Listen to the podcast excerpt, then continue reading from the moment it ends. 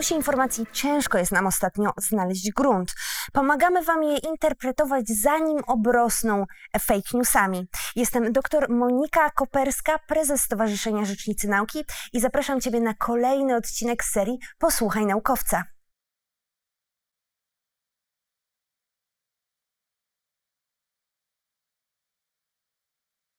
Chlorochina, lek na malarię, nie pozwala wirusowi, który wniknie do komórki, wyjść z pęcherzyka, w którym został do niej transportowany. Remdesivir, lek na ebolę, uniemożliwia wirusowi namnożyć materiał genetyczny, a lek na wirusa HIV nie pozwala nowym komórkom wirusa zbudować się z dostępnych w komórce białek. Kombo tych trzech leków było testowane jako dostępny od ręki lek na wirusa SARS-CoV-2. Naszym gościem dzisiaj będzie doktor habilitowany Mm, Małgorzata Kęsik-Brodacka, biotechnolog z sieci Łukasiewicz Instytut Chemii Przemysłowej, a razem z zespołem e, profesora Marcina Drąga z Politechniki Wrocławskiej pracują właśnie nad opracowaniem leku na SARS-CoV-2 właśnie. Zobaczmy, jak wyglądają ich prace. Halo Warszawa, pani doktor? Czy mnie słychać? Dzień dobry. Dzień dobry.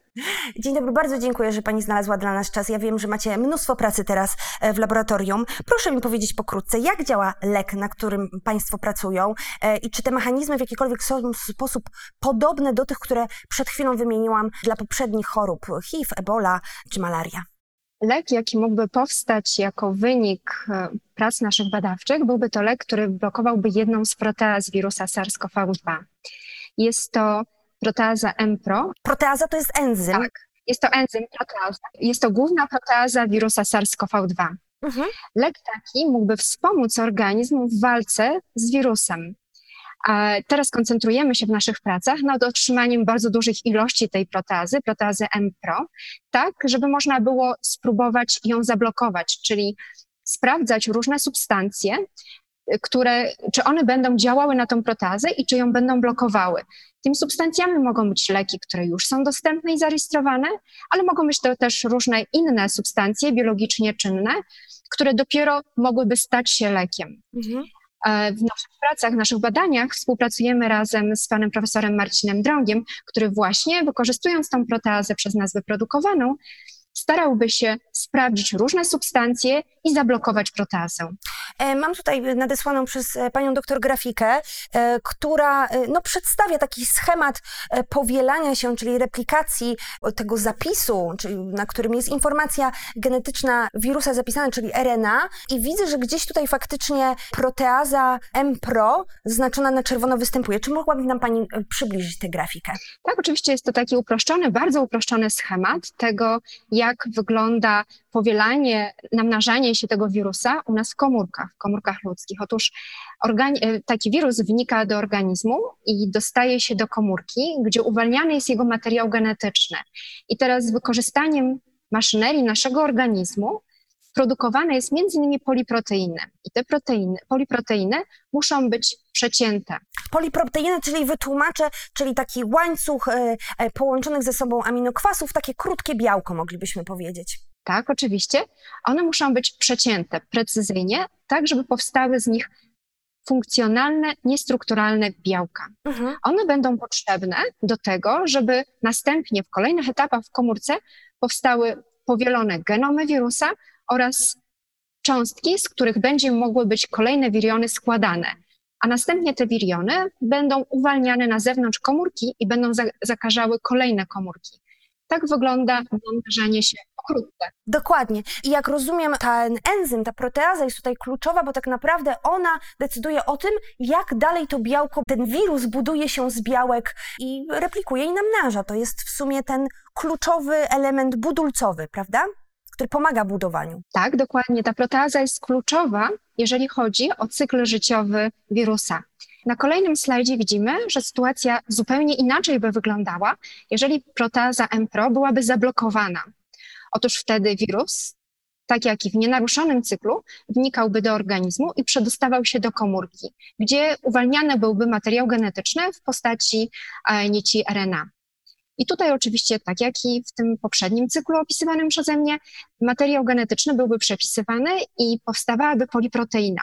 Jednakże w tym momencie, jeżeli nie byłoby proteazy MPRO, byłaby zablokowana odpowiednim związkiem nie dochodziłoby do takiego precyzyjnego cięcia tej proteiny i nie powstawałyby funkcjonalne białka, które się przyczyniają do tego, że w kolejnych etapach w komórce powielany jest genom wirusa, jak również nie powstawałyby te fragmenty, z których jest budowany kapsyd. Nie składałyby się wiriony i nie, nie dochodziłoby do zakażania, do namnażania się, po prostu byłby przerwany ten cykl. Czyli tak przyrównując, bo powstało tutaj, rzuciliśmy kilkoma nazwami, które mogą nie być zrozumiałe do końca, ale że tak powiem, szukając metafory, to trochę tak, jakbyśmy chcieli budować dom z cegieł, czyli tych fragmentów, prawda, posiadkowanego e, białka i nie mamy fabryki cegieł, to znaczy mamy glinę, ale nie mamy, e, zaburzamy ten etap, na którym z gliny robimy cegłę. Tak samo nie pozwalamy enzymowi pociąć białka tak, żeby z tych fragmentów e, mógł być zbudowany wirus. Dobrze to rozumiem? Tak. W uproszczeniu jest to bardzo dobre, bardzo dobre przybliżenie, bardzo dobry opis. Co jest ważne, może mhm. tutaj jeszcze dodam, że ta, że ta proteaza, proteaza MPRO jest unikalną proteazą, to znaczy nie ma podobnych proteaz w organizmie człowieka. Stąd też jest to bardzo cenna informacja, bo jeżeli teraz byśmy unieszkodliwiali tą proteazę, działalibyśmy na nią tak, żeby ją zablokować, możemy się spodziewać, że nie będziemy mieć efektów ubocznych y, podczas leczenia, podczas terapii. To znaczy lek działałby tylko i szkodził wirusowi, a nie szkodził człowiekowi. To faktycznie świetna y, informacja, że znaleźliście takie miejsce, gdzie możecie się y, tak sprytnie, że tak powiem, wejść w ten system i go przełamać faktycznie bez potencjalnego szkody dla człowieka. Jak produkuje się w takim razie proteazę? Bo rozumiem, że to jest ten etap, nad którym teraz najbardziej pracujecie. Tak, w zespole w którym pracujemy, staramy się obecnie naprodukować bardzo dużo tej proteazy, tak, żeby można było, tak jak już wspomniałam, zastosować różne związki i spróbować zablokować ją, czyli prześledzić całą grupę związków i wybrać ten, który będzie optymalny, który będzie ją blokował.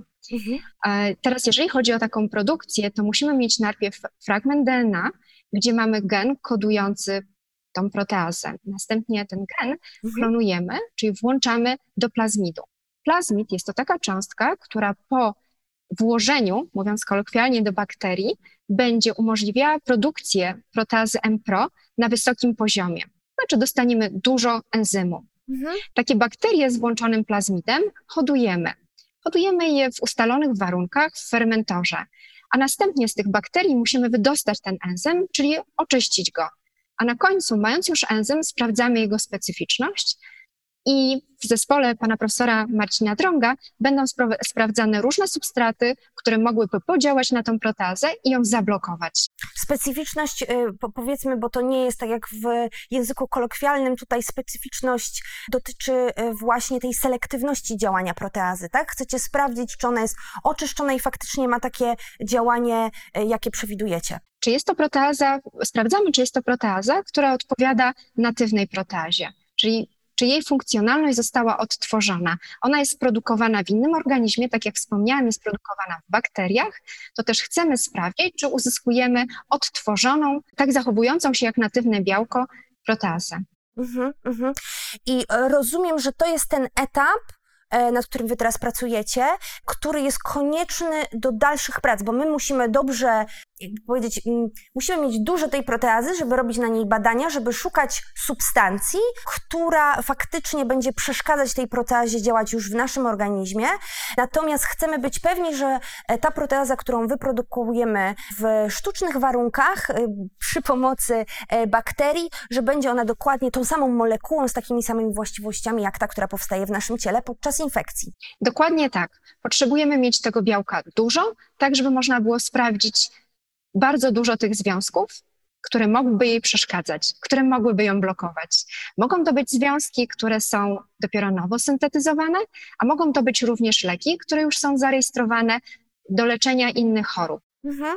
Świetnie. I co by skracało oczywiście czas badania. I właśnie o ten czas e, wdrożenia leku chcę zapytać. Jaki jest horyzont czasowy? Bo ja, ja rozumiem, jestem świadoma tego, że te badania, które teraz prowadzicie we współpracy, że to są badania gdzieś na początku tej drogi, tak to rozumiem. A ta droga przed Wami jest jeszcze długa. Czy można powiedzieć, jaki jest horyzont czasowy całego Waszego zespołu na to, żeby faktycznie gdzieś na horyzoncie powstał lek? Taki proces opracowywania leku, tak jak Pani wspomniała, jest bardzo bardzo długi. My jesteśmy na etapie badań, tych podstawowych badań naukowych. Samo opracowanie leku to jest odrębny projekt. Takie badanie leku obejmuje badania kliniczne, gdzie bada się już substancje na grupach ludzi. Na razie jesteśmy na tym etapie, że staramy się taką substancję, która mogłaby się stać potencjalnie lekiem, wyłowić, to znaczy ją na razie znaleźć. Jeżeli chodzi o horyzont czasowy, to jeżeli substancją taką blokującą proteazę byłby lek, który już jest zarejestrowany, to ścieżka do tego, żeby był to lek przeciwko koronawirusowi, byłaby znacznie skrócona, aczkolwiek też nie taka krótka. Tutaj też należałoby zbadać ten lek u ludzi, którzy są zarażeni koronawirusem i zarejestrować ten lek w tym nowym wskazaniu. Także te badania też nie są takie krótkie, niemniej jednak dużo krótsze niż kiedy byśmy badali nową molekułę bioaktywną, która byłaby, że tak powiem, musiała przejść wszystkie etapy badań klinicznych. A to rzeczywiście jest długi proces, nawet trwający 9 lat, 9-10. To, to jest faktycznie, no było, nie było dekada. To nie jest mało czasu, ale ja rozumiem, że te procesy naukowe po prostu trwają i fajnie, że dostrzegamy jakieś, y, powiedzmy, drogę na skróty, chociaż nie chcę tego słowa do końca używać, ale jakieś takie właśnie, możemy sięgać po leki co się może okazać, które już przeszły testy kliniczne i może się okazać, że one faktycznie zaburzałyby działanie proteazy i wtedy ten czas by się skrócił. Tak, dokładnie tak. Wtedy ten czas by się skrócił. Tutaj, jeżeli chodzi o długość badań leków, to bardzo ważne jest to, co musimy zauważyć. Lek musi być nie tylko efektywny, no on właśnie. musi być również bezpieczny. Tak. Także niezmiernie ważne jest, żeby te badania były kompletne, żeby były te badania dokładnie takie, jakie będą gwarantowały, że później substancja, która będzie używana do leczenia chorych, do wspomagania ich w walce z wirusem, będzie rzeczywiście substancją bezpieczną. To świetnie rozumiem. Moje y, kolejne pytanie jest na pograniczu takiego troszeczkę y, gdybania, bo chcę się zapytać o odporność, którą nabywa się, czy też się nie nabywa po przejściu choroby spowodowanej SARS-CoV-2. Y, to znaczy, ja zdaję sobie sprawę, że nie mamy stuprocentowej pewności, czy ta odporność organizmu jest nabyta po chorobie. To jest cały czas w sferze badań. Ale tak teoretycznie, czy jeżeli powstałby lek i my zachorujemy na SARS-CoV-2, czy ja przyjmując lek, potencjalnie w jakikolwiek sposób mogę obniżać szanse na to, że mój organizm z tym lekiem będzie walczyć tak, żeby uzyskać przeciwciała. Innymi słowy, czy przyjmowanie leku w jakikolwiek sposób wpływa na ten proces y, odpornościowy i czy ja mogę mu zaszkodzić biorąc lek? Jest to bardzo ciekawe i również trudne pytanie, bo tak jak Pani zwróciła uwagę, nie wiemy do końca, czy ta odporność, którą nabywamy po przechorowaniu, po, po, po infekcji, po kontakcie z wirusem, jest um, taką odpornością, która będzie nas chroniła. Jeżeli by rzeczywiście chroniła, to jak długo? Czy to będzie odporność, która zapewni nam, że nie zachorujemy na przykład przez jeden sezon, czy dłużej? Tutaj cały czas badania trwają i nie możemy nic na razie powiedzieć pewnego. Jeżeli chodzi o nasz kontakt z wirusem, to um, tutaj te objawy występują tam po pięciu dniach, czyli ten, mamy kontakt z wirusem, mamy tutaj do czynienia z infekcją. Tutaj już produkowane są przeciwciała, czyli nabywamy tą odporność. Tylko kwestia jest tego, nie możemy powiedzieć, czy to będzie odporność, która nas, czy to będzie ta odpowiedź immunologiczna, która nas będzie w przyszłości chroniła, czy też nie. Trudno cokolwiek powiedzieć i nie możemy tutaj powiedzieć, że leki będą w jakiś sposób przeszkadzały. Leki mają za zadanie, to też zależy o jakich lekach będziemy mówić, bo też leku nie mamy, więc tutaj jest taka dwojaka niepewność. Leku nie mamy, ale taki lek ma za zadanie wspomagać organizm w jego walce z wirusem. Mhm. A nie ma pracować nad odpornością, bo za to odpowiedzialna jest szczepionka, prawda? Dokładnie tak. Tutaj jest to rozróżnienie pomiędzy lekiem a szczepionką.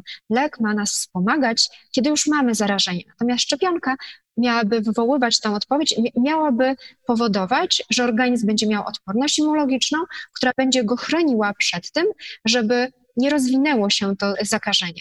Czyli żeby ta odpowiedź immunologiczna wcześniej była, żebyśmy byli przygotowani i od razu przy kontakcie z wirusem, żebyśmy się mogli bronić. Bronić w sposób najbardziej efektywny. Pani doktor, bardzo dziękuję. Przepraszam, że zabrałam tyle czasu. Pozostawiam Panią dalej badaniom i tym właśnie najważniejszym pytaniom, na które szuka Pani teraz odpowiedzi. No i życzę powodzenia. Dziękuję serdecznie. Do widzenia. Dziękuję, do widzenia. Naukowcy z całego świata wspólnie pracują nad e, powstaniem leku na koronawirusa. I chociaż z perspektywy dnia dzisiejszego jego powstanie wydaje się odległe, to w sumie niesamowite, jak szybko od odkrycia wirusa nauka ma już pomysł na to, jak go wyleczyć, a teraz tylko e, naukowcy ścigają się z czasem. E, dziękuję za dzisiejszy odcinek. Zapraszam na kolejny w piątek. Do zobaczenia.